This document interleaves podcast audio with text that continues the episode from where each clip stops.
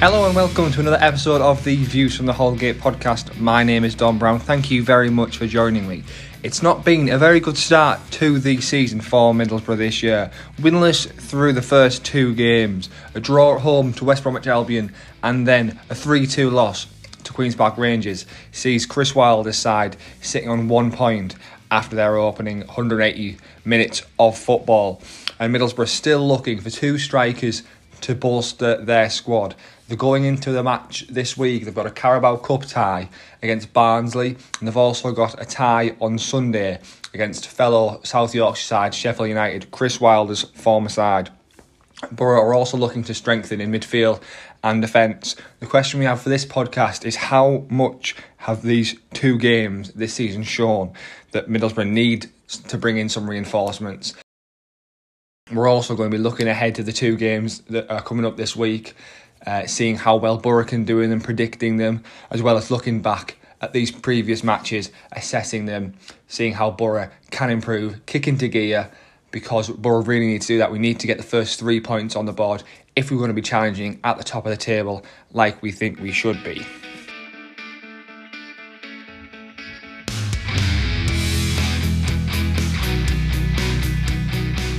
Let's start the Riverside Stadium then. The first game of the season it was a very op- very good opening 45 minutes for Middlesbrough, and it looked like it was going to be getting even better when in the 10th minute of the game, Isaiah Jones arrived at the back post to bundle a cross from Akpom into the back of the net. Dominated the first half, did Middlesbrough, but only came out with a point after a goal in the second half from West Bromwich Albion. Um, goal from John Swift after a cross from Jed Wallace saw the Baggies equalise. Uh, both goals in front of the south stand there. Uh, so, chances were from both sides though throughout the game. After so Borough dominated the first half, then where Steve Bruce's West Brom really came back into the second half. They had they had uh, they had their chances really uh, as well in the second, uh, uh, as well as the, uh, a Borough's goal. We, we, had chances through through um, Duncan Watmore. We he missed the, the missed the ball completely. I was going to say miss, uh, missed the goal, but he just didn't even touch the ball. Missed the ball completely from about, about two yards out, as well as he put the ball in the back of the net again, but was adjudged to be offside. Uh, Zach Steffen also made some great saves, tipping a ball onto the bar, um, and and also made some made a good um, stop making himself big in the second half as well to uh, keep make make sure the game uh, finished one all. The uh, the American goalkeeper um, had a really good debut at the Riverside Stadium, uh, as did uh, another debutee, uh, debutant. Sorry, uh, Ryan Giles at left wing back. His his drive on the left hand side, Giles, and his crossing ability. Uh, really complemented Isaiah Jones on the left left hand side. They've got they've got quite similar um, skill sets. Obviously, Jones doesn't really drive as much with the ball anymore. He's he's more looking to be bringing other players into um, into the game. But having that kind of impact on the left hand side, like we were saying in previous podcasts, having that ability on the left hand side to open it up can now bring means uh, not, he's not going to get double teamed on that right hand side.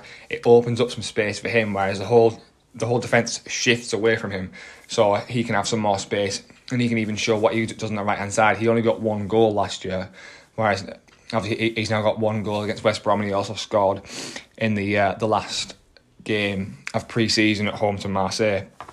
And uh, the West Bromwich Albion game showed that also that uh, still do need a good finisher up top as well as some depth in midfield because we really lost that midfield battle in that game and we lost our legs towards the end of it. Uh, Marcus Forss was introduced in that game, Borough's signing that was made just before the match.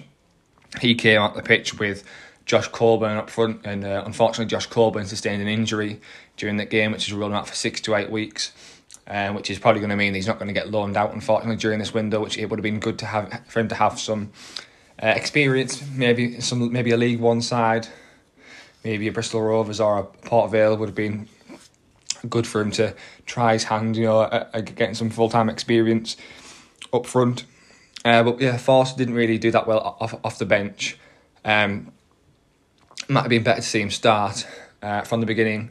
Uh, but that's exactly what we got to see uh, in the next, the very next game against QPR. So uh, when Forss started from the beginning, uh, and the only change to the eleven was he came into the 11 and then Chuba Akpom dropped out. But there was one other big change, and that was the first half performance from Middlesbrough. Because within the first half, within the first 35 to 40 minutes, Middlesbrough saw themselves three goals down. Uh, the first goal came from when Chris Willock waltzed past Jones and Dijksteel after Jones gave the ball away, and he fired the ball in the top corner, leaving um, Steffen just. Uh, Steffen had, had no chance of getting to the ball. Um, but then Steffen found himself at fault for the second goal when he elected to try and punch a corner and then got some slight contact from uh, QPR's Jimmy Dunne in the back. Definitely nowhere near enough to to be um, seen as a foul. But then, uh, but you know, it's one of those ones where if if it's your goalkeeper, you you sit, you're claiming a free kick. If it's your your attacker, you're thinking, why is that being given as a free kick? I think realistically, if it's if it's a couple of years ago, you think it's never a free kick. Nowadays, you're like, hang on a minute, don't keepers get protected now? But like I I, I, I don't think it was a a foul on Steffen. Steffen should have just come up with come up with both hands. If he tried to, I think if he'd tried to catch it, he would have at least like got some more contact on the ball rather than trying to punch it because he because he tries to punch it, his arms flail out wide. Whereas if he'd had his hands there, he could have at least like batted it down almost and got something on it rather than the ball just dropping straight into the back of the net there. Um, and then uh, the third goal was uh, scored just afterwards against sloppy mistakes from Borough's defence. Dijksteel again, uh, possibly at fault along with uh, Marc Bola. Um, Bola uh, originally lost Lyndon Dykes, and then Dykes was in behind Dijksteel. Uh, to put the ball in the back of the net, and it was uh, almost reminiscent of the goal that Alexander Mitrovic scored for Fulham uh, against us when they beat us 1 0 at the Riverside Stadium. I can't remember who he peeled off to score the header. It may I, I don't want to say it was Dijksteel because I can't remember who it was, but I remember was, they had they had two people on their free kicks, and then they uh, floated a ball uh, into the box, and the in, uh, Mitrovic was almost free just to head home, and that's exactly what happened with uh, Lyndon Dykes there, just was absolutely free just to head the ball past uh, Steffen in goal. Uh, Crooks got a, a, goal back for us before before the break, and then uh, at the break we uh, we made made a few changes. Brought on uh, Paddy McNair. We brought on crucially Chuba Akpom up front. Akpom really made a big difference. Actually got involved in the build up, whereas previously we had Marcus Forss and Duncan Watmore up front, who were both kind of strikers who were looking to get the ball in behind. Um, we were trying to play the ball into the channels. Um, we said on BBC Tees as when I was listening to the game that they were uh, we were just like lumping the ball long and playing it down the line, which wasn't going to work against Dunne, a former Burnley defender, and then um, the height of Rob Dickie as well. Uh, bringing on Akpom, we actually had, had a target to hit. Um, he contributed a lot more in build-up play and got us a foothold in the game. Um, actually managed to get hold of the ball and spray it out wide, which is exactly what happened uh, for Borough's second goal with Marcus Forss. You know, Akpom came deep, spread the ball out to Matt Crooks, who put the ball into the back post where um, where the Finn was there to put the ball into the back post.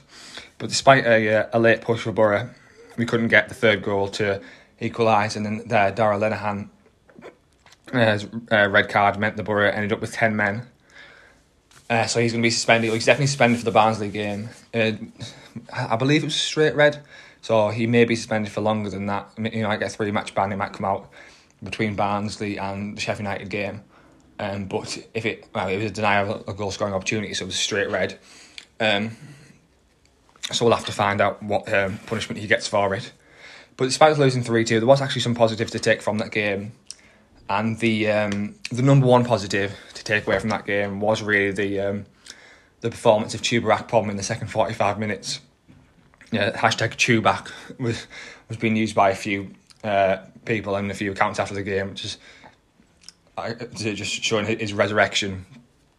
Uh, similar to when Pogba signed for Man United. Let's hope he, he plays a bit better than Pogba has done for Man United, um, or did for Man United before he went and left them. But um, so when, when Wilder joined uh, Borough last November, uh, players like Ikpeazu and, and Payero were in there and they had their chances. They did, hasn't they haven't taken them and they've obviously been told or they have moved on. Um, but players like Akpom and like Coulson uh, have been given their chances in pre-season. Coulson obviously is unfortunately uh, not being deemed to be the right kind of standard for the championship, standard for Chris Wilder. But it's great for Akpom, credit to him to have actually taken his chance um, uh, with, with both hands, really. Uh, he's, he's just proved to be that the kind of striker that we need. He's got some pace about him, he's got some height. And maybe he maybe he wasn't an actual Warnock kind of striker. I think it um, it was said, wasn't it, when Warnock was around, Warnock was like, oh, like, yeah, I didn't really want him as a striker. Like the transfer committee signed him for me, and this was a transfer committee like well before we had Kieran Scott in charge. So it's just a happy little coincidence that we've got a striker there that has um has like plugged plugged a hole, and he's, he's done well for himself. Just like actually managed to, you know, because because Wilder wanted to put him out in the call, but we've actually you know what it's hard to find a striker this like at this point in time. So we're, we're gonna uh, we're gonna just you know we're gonna reap those benefits. Uh, he's also solved uh, a headache for us because obviously we were looking for for those uh, different forwards and stuff. Um, uh, for this year, so Akpom's uh, he's, he's he's solved a problem. Uh, he's he's bridged a gap. Sorry, almost Akpom by by by coming in and helping us out for this year. Because because you know if, if he's good enough to get us promoted for, for this season, if he if it has a good year for us, he might not be good enough to take us forward for next for next season. But if we if we were to go out and sign a striker, uh, someone we've been linked to like a Matthew Hoppe or a, like Jorgen Strand Larsen, they might not have been the, the, like, the players we would have been looking for if we were a Premier League team, if we got promoted, for example. So if we have Akpom to bridge the, bridge the gap, that's one less position we've spent money on we've like put an outlay on, so we like how much money if we spent 12 million euros on Strand Larsen and then actually he's not good enough for the Premier League. Don't worry, we've not spent that much money. We can then spend that next year on whoever it might be, striker wise, you're looking at next year. If we were in the position of somebody who got promoted last year, that money could have gone towards like a and Diaz or somebody like that, like who is a striker available now if you're a Premier League side looking for a striker, if you get what I'm saying. So it's it, this is this is a place we can revisit next year. Uh, Akpom is just a player who's helped who's helped us plug a gap for the time being.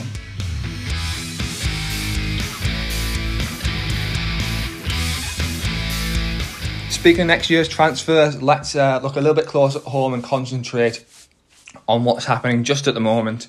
Uh, one link that's come about uh, just as I'm recording this podcast is that Middlesbrough have been linked with a loan move for West Bromwich Albion's Alex Mowatt the Daily Mail Sport have been claiming that the 27 year old uh, is wanted by Middlesbrough to replace uh, Marcus Tavernier, who's left to join uh, Bournemouth, obviously. And he could be loaned in by Chris Wilder to provide some cover for Riley McGree.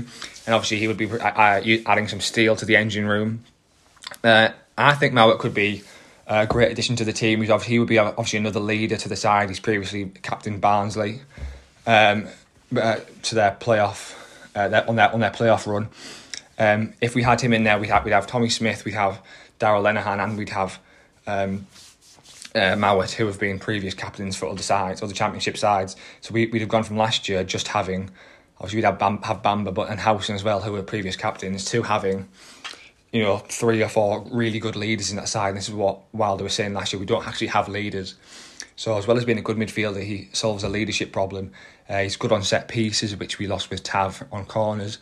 Um, I think he'd, he'd be really good getting up and down as well for the uh, midfield as well. He, he, he adds that little bit of box to box that we're missing at the moment with McGree. Um, but I think the only uh, trick we're missing, the problem I have with this deal, is that we're not going after him on a, on a permanent basis. He's 27 years old at the moment, so he's just coming into his prime. He's not currently fancied by the West Brom manager Steve Bruce, and he is um, he's been sat on the bench for them. Uh, and and Borough have got 24 million pounds in the bank um, from the two from the sales of Tavernier and the, and the sales of Spence. Um, if he's if say Steve Bruce wasn't to stay there for because obviously Steve Bruce gives you the kind of vibe of, of, of Warnock and Pulis like you don't know how long he's going to stay at a club for. If he's not fancy, if he's if he is fancied by their next manager, who comes in after Steve Bruce, say if he comes if that is in the next summer window, and say if Borough don't have the money in twelve months' time to pursue this deal, then you might we might we might we might get him for twelve months and then not be able to get him next year. But if we were able, they got him for free. If we were able to to uh, part ways with four million, three million, for somebody who sat on the bench of of, of um, the West Brom side, surely you could tempt them into that. Surely you could say, well, you know what? Because I imagine you'd be on a decent amount of wages. You'd, you'd have to maybe say to them, right, okay, we'll give you a signing on fee, but you have to take less wages to join us, or we'll give you a, a price increase, a wage increase if we get promoted. Um, you have to you have to tell them that, give them that to try and come here, but I don't see why you wouldn't be a uh, a smart a smart idea to do that. You'd have to get him to agree to that. I don't see why that wouldn't be smart. I think I think this is the best time to pursue that kind of deal. And I also think with Alex Mowatt as well, obviously he's um, he's previously played in a more reserved role than he would be playing in that kind of eight position previously. I've not seen that much of him unless I've and he's not really stood out a lot. I might, seen, might have seen him a little bit, maybe once or twice, when he was like, I've watched a, an unfortunate Borough game against Barnsley when it's just been absolutely terrible and I've not, I've not enjoyed myself, which like I always seem to do whenever I go to Oakwell. Um, it's always, it's always cold and we always seem to play terribly.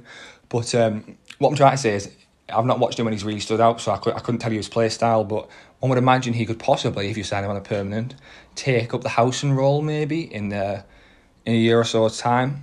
Uh, if was to leave after this year, obviously you've got McNair who could possibly step into that, but you've got another player who, you know, you could say, right, we've got Mowatt who could uh, pull back into this kind of uh, six or four role, you know, protecting the defence, the kind of defensive midfielder role at the base of midfield. Um, it, it would be another option uh, there too if, if, if was to uh, miss some games this year. So I just feel like it would be a good investment perhaps if um, again if Borough had the uh, the ability to do it, and obviously it, this this would be going forward. So that would be if we did that on a permanent basis. So uh, I think I think yeah, I think that would be a very good deal for us to to pull off if we're going for some experience experienced head in midfield who is uh, a good leader. But a deal for uh, another transfer Middlesbrough chasing is a deal for the uh, American striker, a deal for the American striker Matthew Hoppe from uh, Real Mallorca in Spain. Um, it could well be in place by the time Borough take on Sheffield United on Sunday. Should be be on Sky Sports. He's reportedly waiting on international clearance before he joins Teesside outfit. Um, we mentioned about him before when we were looking at the signing of Marcus Forss as well, but I thought, you know what, I didn't actually do too much of a little deep dive into him and we don't know too much of what he's like as a player. So I had a little look online to see what kind of play style he's like, if anybody's done any kind of analysis on him. So I found uh, a website called TotalFootballAnalysis.com who profiled the American in January 2021 when he was leaving uh, Bundesliga outfit uh, Schalke, although it might have been a second Bundesliga outfit at that time. But um, what they were saying is uh, about about how he plays. He said they said that Matthew Hoppe plays on the shoulder of defenders and possesses good pace and height for his position. He said he, make, he anticipates well and makes uh, runs along the back of defence, so then looks to go in behind. So, which is ironically a lot of those kind of runs that I think we've seen strikers like Sporar make before when they've been ignored. I remember seeing a lot of them last season from Sporar. I think uh, Connolly might have made a few of them, although uh, I think Connolly stopped running towards the end of his uh, time with us. But I have seen people make those kind of runs for Borough before, and definitely not be re- rewarded. But that's what he likes. He likes to play on the shoulder of the defence. He anticipates well, so we need to make sure we look for those runs in behind for him. Um, so and he, he also likes to do it to make sure he gets out wide and gets uh, into the box. He, he did that for uh, when he scored a hat trick for Schalke, which were three just the five goals he scored that season for them. Um, he, he that he made those runs each of the three times he scored a goal. So, uh, he's still young. Uh, so th- a three million pound investment could be good. Uh, if we ha- if we played, if we were to play him, he would be one of those kind of strikers looking to go in behind, as opposed to somebody like Akpom who would be sitting deeper. So, it could be good to have a little bit of variation uh, for them in the striker positions. Uh, and, and if, it, if if he's reportedly just going to cost three million dollars, um, then it could be a gamble uh, worth taking at this point with uh, Borough wadded with cash. The uh, the Gazette writer Craig Johns stated that Borough supposedly want two two strikers to come in, including the signing of Matthew Hoppe. They also wanted to sign uh, FC Groningen striker Jorgen Strand Larsen, uh, but apparently Groningen's valuation of 12 million euros was too much for the Teessiders, who wanted to spend around 8 million euros. Um, if this is the case, and Borough do want to sign two more strikers, including Hoppe. That will leave them with five first team strikers, not including Coburn, so six including Coburn, five at the club at the moment. That would be Duncan Watmore, Chuba Akpom, Marcus Forss, Matthew Hoppe, and then X other striker. Would be that Larsen or somebody else. Um, Borough seem to kind of play with two forms of striker at the moment. You'd say that Hoppe, Forss, and Watmore are all the kind of in behind strikers, like the little of the little and larges. Um, because Watmore, Watmore is your harrying striker that closes down. Forss likes to play on the shoulders of defenders, and then uh, is a finisher. And Hoppe sounds like he's a kind of uh, speedy striker who wants to play off the, off the shoulder of defenders and is looking for balls in behind as well.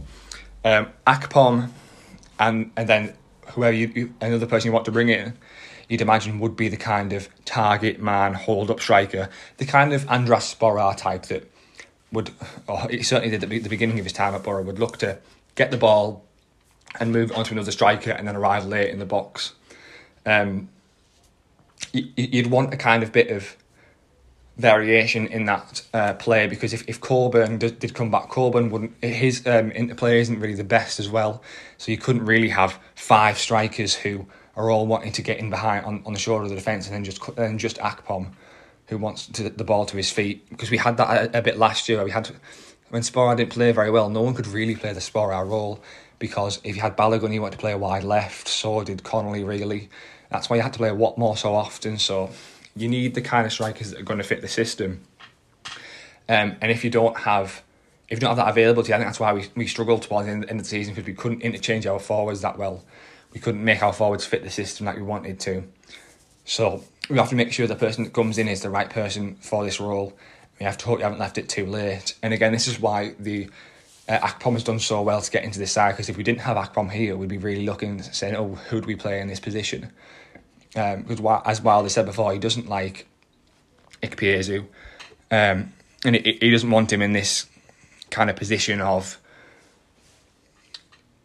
He doesn't want to have. He doesn't, sorry, Wilder doesn't want to be in the position of having Ikpeazu in, in and around the squad because he, he wants somebody who can last the full 90 if he needs to, and he wants to have some kind of physical presence in terms of speed and mobility. He doesn't want to just have like a hulking striker up front.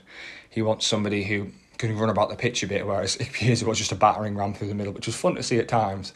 I remember him getting a free kick given against him for holding off two players at once and getting fouled, but then he got the free kick given against him because he was so strong. But um, yeah, so that he does need that other kind of striker who can get the ball to his feet, start attacks, and go forward. And it can't be Andras Sporar because he's just trying to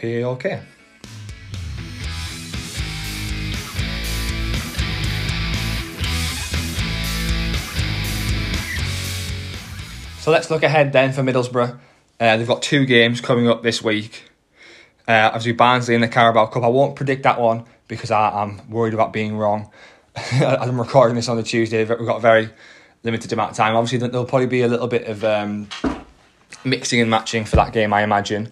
Just with uh, obviously Wilder hasn't uh, switched his team around too much these first two games, and one would imagine you'd see some youngsters getting some games. I don't think it'll be to the uh, extent like we saw for Chris, uh, sorry for Neil Warnock last year when he played a complete B team against um, uh, was it Blackpool? I believe yeah, Blackpool. He played a complete B team against. Uh, one would imagine you'd see Liam Roberts uh, get a starting goal. Uh, you might see someone like Bryant Bilongo playing defence because he, he, had a good uh, pre-season, but yeah, Tommy Smith might get a game. Um, you might see Paddy McNair and Dael Fry build up some of their uh, fitness. Well, you'll, you'll definitely see Dael Fry because of Darragh Lenihan's suspension. But I mean, you'll have you'll have the same midfield three unless you play someone like Hayden Hackney or Joe Gibson in there. Uh, you, you, might give uh, you might give Forss and Akpom go up front because uh, they probably need to build up some of their fitness and as well. Um, I I would be playing them, uh, starting them going forward because they've obviously Forss scored against QPR and Akpom really changed the game coming on.